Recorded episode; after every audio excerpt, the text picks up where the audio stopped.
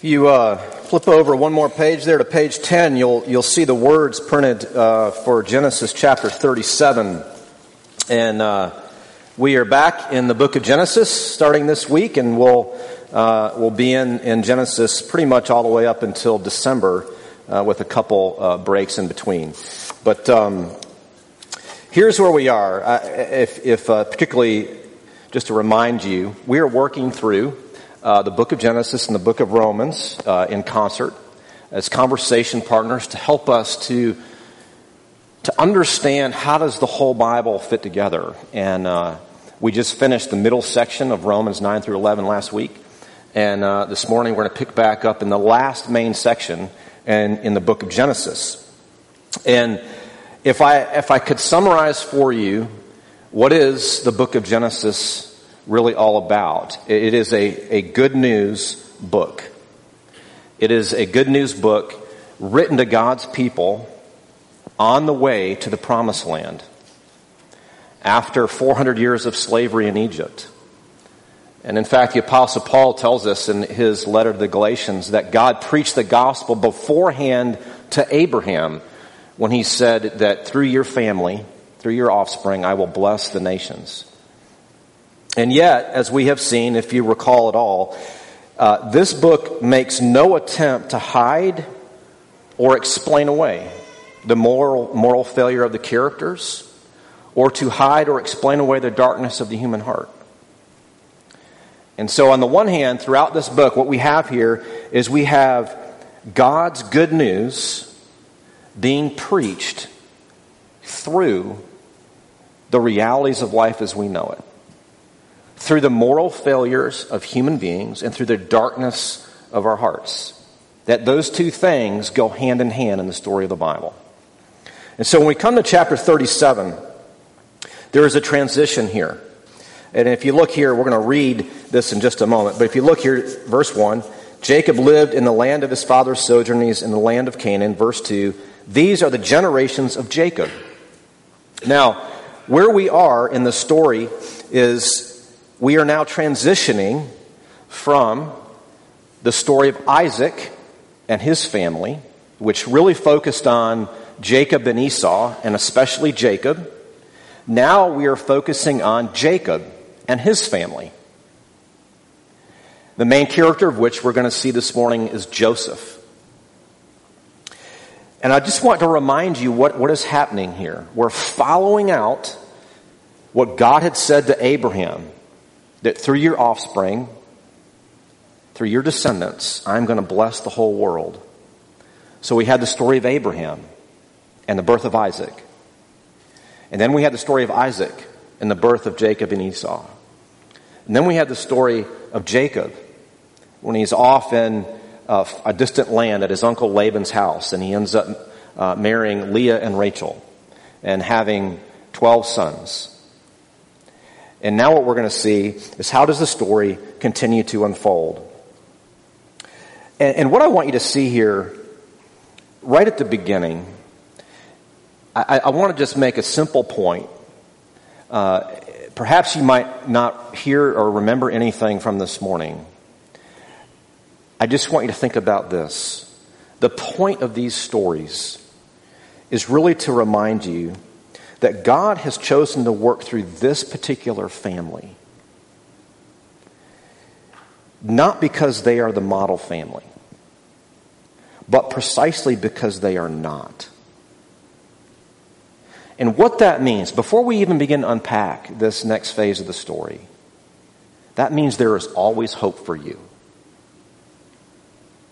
There is nothing about the characters of the Bible that are presented to you as unqualified examples to follow.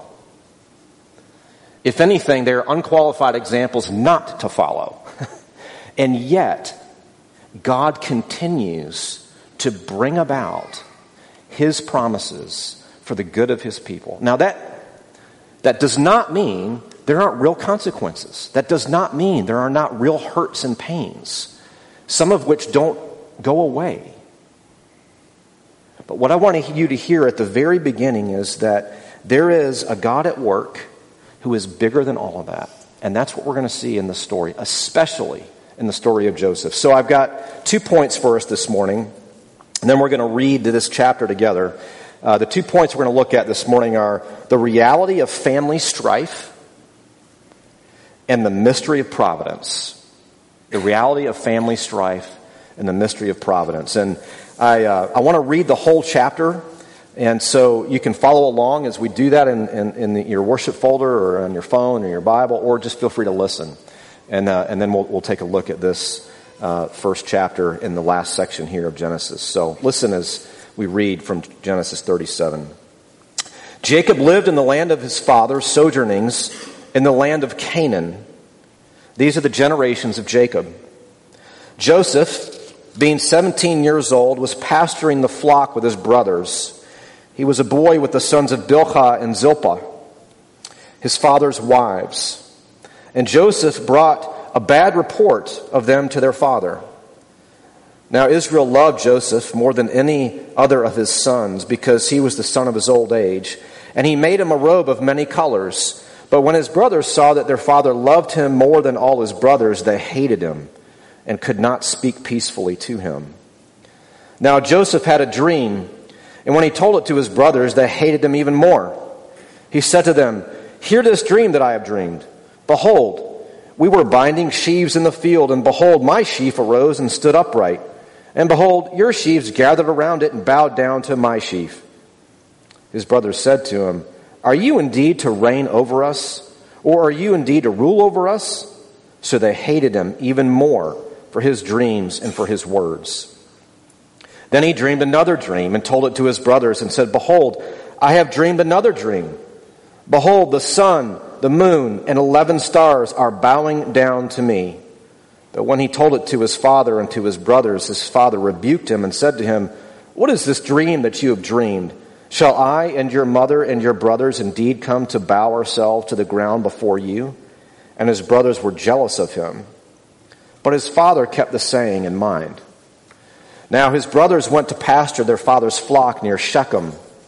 And Israel said to Joseph, Are not your brothers pasturing the flock at Shechem? Come, I will send you to them. And he said to him, Here I am. So he said to him, Go now, see if it is well with your brothers and with the flock, and bring me word. So he sent him from the valley of Hebron, and he came to Shechem. And the man found him wandering in the fields. And the man asked him, What are you seeking? I am seeking my brothers, he said. Tell me, please, where they are pasturing the flock. And the man said, They have gone away, for I heard them say, Let us go to Dothan. So Joseph went after his brothers and found them at Dothan. They saw him from afar, and before he came near, near to them, they conspired against him to kill him. They said to one another, Here comes this dreamer. Come now, let us kill him and throw him into one of the pits. Then we will say that a fierce animal has devoured him, and we will see what will become of his dreams. But when Reuben heard it, he rescued him out of their hands, saying, Let us not take his life. And Reuben said to him, Shed no blood, throw him into this pit here in the wilderness, but do not lay a hand on him, that he might rescue him out of their hand to restore him to his father. So when Joseph came to his brothers, they stripped him of his robe, the robe of many colors that he wore, and they took him and threw him into a pit. The pit was empty, there was no water in it. Then they sat down to eat, and looking up, they saw a caravan of Ishmaelites coming from Gilead where their camels, with their camels bearing gum, balm, and myrrh, on their way to carry it down to Egypt. Then Judah said to his brothers, What profit is it if we kill our brother and conceal his blood? Come, let us sell him to the Ishmaelites, and let not our hand be upon him, for he is our brother, our own flesh. And his brothers listened to them to him. Then Midianite traders passed by, and they drew Joseph up and lifted him out of the pit and sold him to the Ishmaelites for 20 shekels of silver. They took Joseph to Egypt. When Reuben returned to the pit and saw that Joseph was not in the pit, he tore his clothes and returned to his brothers and said, The boy is gone, and I, where shall I go? Then they took Joseph's robe and slaughtered a goat and dipped the robe in the blood. And they sent the robe of many colors and brought it to their father and said, This we have found Please identify whether it is your son's robe or not. And he identified it and said, It is my son's robe. A fierce animal has devoured him. Joseph is with, without doubt torn to pieces. Then Jacob tore his garments and put sackcloth on his loins and mourned for his son many days. All his sons and all his daughters rose up to comfort him, but he refused to be comforted and said, No, I shall go down to Sheol to my son mourning. Thus his father wept for him. Meanwhile, the Midianites had sold him in, in Egypt to Potiphar, an officer of Pharaoh, the captain of the guard. This is the word of the Lord. Thanks be to God. All right, so here's where we are. We got our two points for you this morning the, the reality of family strife and the mystery of providence. I, I just want to reflect on the story that we just read for a few minutes under this idea of the reality of family strife. And since it's a long chapter, particularly if, if you like to kind of have notes, think of it like this. We're going to look at uh, Joseph hated verses 2 to 11, and then Joseph sold, verses 12 to 36. So, first, why is Joseph so hated? Just to, to give you an idea of, of what we're doing here, 21 times in this chapter, the term brother is used. The relationship between these brothers is front and center in this family. And in this first section, verses 2 to 11, there is an escalating amount of hatred that is building towards Joseph from all of his brothers. And the question is why? Well, if you look here, first of all, uh, notice Joseph, he is the firstborn of Rachel,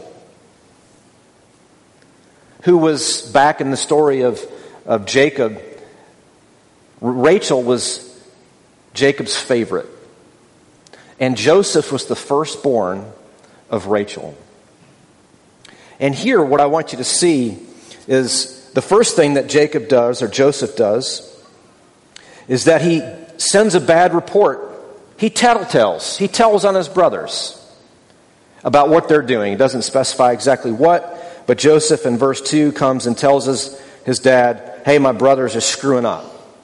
And not only that, we're told in verse 3 that Joseph is Jacob's favorite. So here you have a tattletale who on his brothers, and that Jacob favors Joseph over all the other brothers. And he actually proves it by giving him this, this beautiful robe, this robe of many colors. And you can see here that Jacob, his sons, his other 11 sons, are hurt by this. No one likes to be second favorite.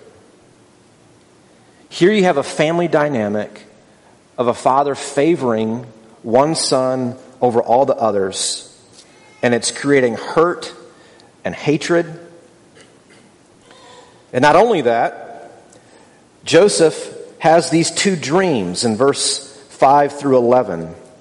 The upshot of these two dreams, Joseph is essentially saying to all of his brothers, uh, You're going to bow down to me. And, uh, and in fact, the second dream suggests that the sun and the moon are Joseph's parents, the stars are his brothers, that his whole family is going to bow down to him. So here you have this insufferable, smug, tattletale brother who's daddy's favorite. And you can just kind of feel the hatred and the jealousy mounting and growing.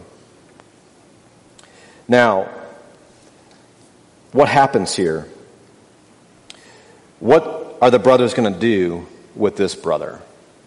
Well, that brings us to the, the second part of this story in verses 12 to 36, where Joseph is sold. Here's how this comes about the opportunity for these brothers to do something to this favored son comes when Jacob says to Joseph, Hey, I want you to go check on your brothers who are in Shechem. Now, that might not mean much to you until you flip back a few chapters and you remember the story of Dinah, who's one of Jacob's daughters, and the way in which one of the sons of Shechem treats her.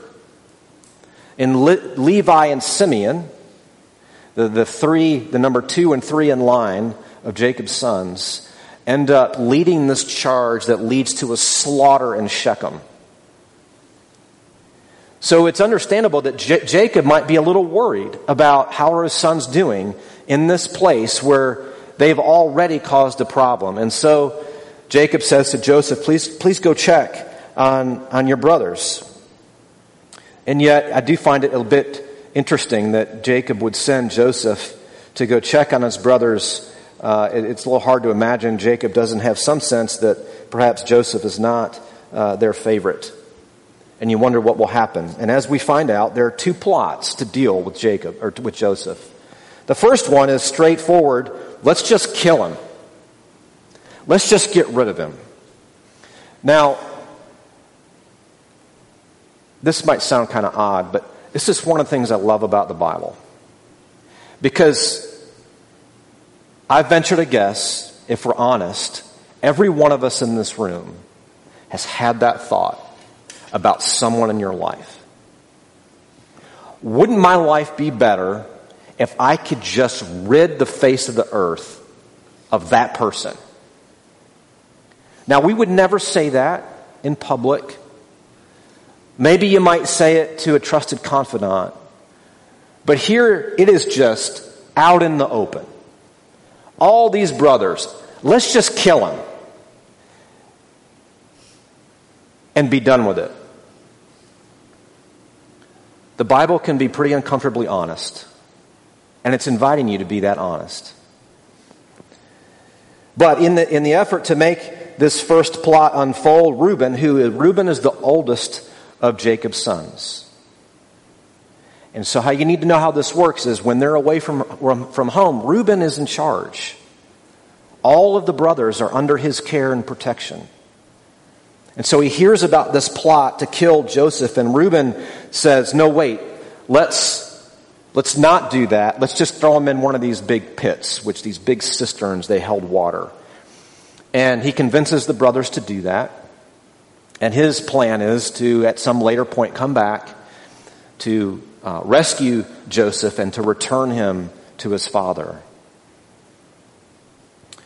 And for some reason, the, the passage doesn't tell us they all agree to do that, but then Reuben sort of disappears from, from the story for a little bit. And while he's gone, uh, they're all sitting down, having a meal, and Judah, who is uh, the number three or four in line, he ends up uh, having an idea well, let's, if we're not going to kill him, let's not kill him. He is at least one of our brothers. Let's not go that far, but let's just sell him. Let's make some money off of this. And so they all agree to do that. And as uh, Reuben is still away, there are some traders who come and are on the way to Egypt, and they all agree to, to sell uh, Joseph to these traders, to the Ishmaelites, for 20 shekels of silver, and they take him off to Egypt. And then Reuben comes back and as is consistent with Reuben's character, as we've seen in previous chapters, Reuben was supposed to be the one to succeed, to be the successor of Jacob. But he's already proven that he's not a fit leader in previous chapters, and he proves it again here. Because when he discovers that Joseph is gone, he says, The boy is gone, and where shall I go? Now, you might not catch this, but as the oldest brother, there is an obvious answer of where Reuben should go. Reuben should go and get the brother from Egypt. But he says, I don't know where to go. Yeah, of course he knows where to go. He's failing to be a faithful elder brother here. And instead, what we see happen is all of these brothers hatch this plan to deceive Jacob. Now, you need to note something here. Jacob's sons, all 11 of them here, with the exception probably of Benjamin, who's maybe pretty small at this point, but they hatch a plan to deceive Jacob. Now, if you remember Jacob's story, he deceived his father, Esau. There is a sinister thread in this family of deception, of lies, of deceit, of shading the truth. And it continues to unfold. It is a sober warning to us about what happens when we allow untruth to win out in our lives, particularly in our relationships with those to whom we are the closest. So here you have J- Joseph is hated and then he is sold. But meanwhile, notice what we read here. At the very end, in verse 36, meanwhile, the Midianites, which is another term for the Ishmaelites, sold Joseph in Egypt to Potiphar, an officer of Pharaoh, the captain of the guard. So here's where we are. Here was the plot of these brothers is to get rid of Joseph. But the end of this chapter suggests, and even the two dreams that Joseph had suggest, there is another storyline unfolding, which brings us here to the mystery of providence. There is a, the, the writer here, uh, as, as I want you to think about two things. We are the audience reading the story. And then you've got the characters who are in the story. And the writer of, of Genesis is using what we would call dramatic irony.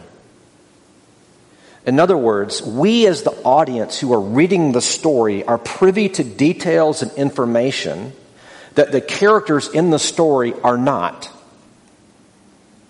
And that is really important for us to understand. Because to understand what it means to live the life of faith is to get that right that you are a character in your story.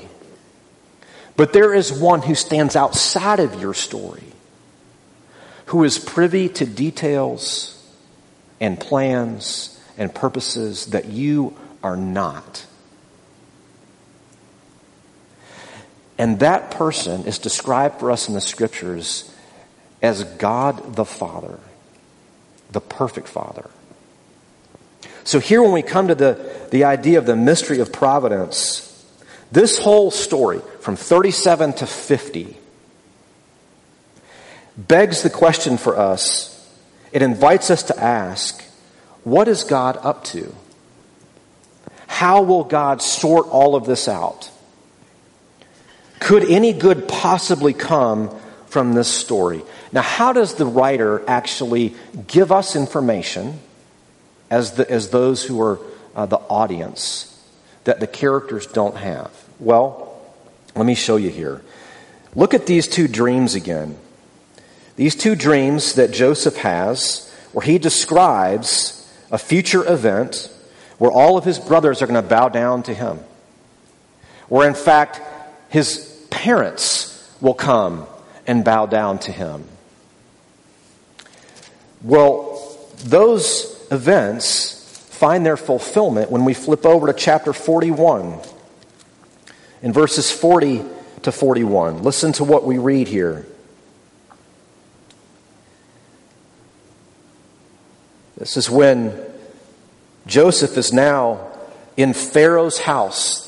Pharaoh is the king of Egypt, the most powerful political figure in the known world, says, you shall be over my house, and all my people shall, shall order themselves as you command. Only as regards the throne will I be greater than you. And Pharaoh said to Joseph, See, I have set you over all the land of Egypt. And then we flip over to chapter 2, chapter 42, verse 6. Now Joseph was governor over the land. He was the one who sold to all the people of the land. There's, there's a famine, and Joseph was in charge of distributing the grain People from all over the known world were coming to Egypt. Joseph is selling this grain to people all to people of the land and Joseph's brothers came and bowed themselves before him with their faces to the ground. And as the story unfolds and we get to the end of the story, here's what we're told in chapter 50 verses 19 to 21 when Joseph is reunited with his family and his brothers. Joseph says to them, Do not fear, for am I in the place of God? As for you, you meant evil against me, but God meant it for good, to bring it about that many people should be kept alive as they are today. So do not fear. I will provide for you and your little ones. Thus he comforted them and spoke kindly to them. So, what I want you to see, we're going to look at the rest of this, this narrative in the coming weeks of Joseph's story in more detail.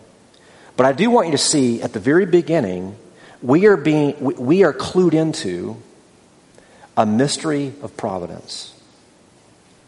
There is the storyline of this family, and it's a pretty ugly storyline. And it actually gets worse for Joseph. And he is a tattletale and he's daddy's favorite, and you see transformation happen in his life through God's work in his life. And you also see change in his brother's life and his family's life through what God does. And what I want you to think about here, there are, if I could, suggest that there are two reactions that we might have to this story. And I, I want to I want you to think about this. The, the two reactions in some ways, are embodied in the ways in which these brothers of Joseph react to these two dreams. Notice they react with hatred and jealousy to God's mysterious providence. Now, they wouldn't call it that. They think it's just a smug, self righteous little brother. But they respond to what God is doing with disdain and frustration and pride and hatred. But then notice another response is Jacob's response. Even though he rebukes Joseph because of the second dream, notice how it says here his father kept this in mind. These are two very different ways to respond to the realities and the circumstances of your life that seem really clear to you, but as this story makes clear, they're not. And I want to suggest or get you to think about how do you tend to respond to what you can't see all the way to the end? Is it with anger and frustration and jealousy? Or is it with perhaps measured reflection? patience. Not ignoring what you don't know, not ignoring how that's hard, but there are essentially two responses here. Do we respond in anger or do we respond with questions and waiting? Now, as we follow this story through, and the reason I was spending time trying to get you to see the beginning to the end the, the details that, that we as the audience are privy to that the characters are not is because this is where we find the good news. And it's a good news that you can live with and take with you into every single moment of every single day. And I want you to think about it like this. Think of here Joseph. Joseph, he is the beloved son. He's the favored son. And he's clothed in this robe and, and commentators debate about what kind of robe, but almost all see it as some form of a royal robe. That he is clothed in a robe that designates him as the beloved son who will rule and reign, and in doing so, bring about good for other people. But what happens in this story, this beloved son, he's hated by his brothers. He's stripped of his royal robe and he is thrown into a pit left to die. And he's in fact sold off into slavery. Only to everyone's great surprise to emerge years later as the one who redeems and saves. Now, I intentionally tell it to you that way because that is an echo of the good news of the gospel. Jesus, the beloved Son, who's not a smug, prideful, tattletale, but a humble servant, who's stripped of his royal robes, who is forsaken, who is, in effect, sold off, who is crucified and killed.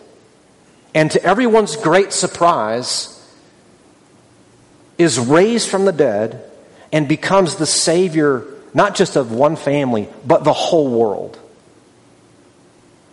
That is God's mysterious providence.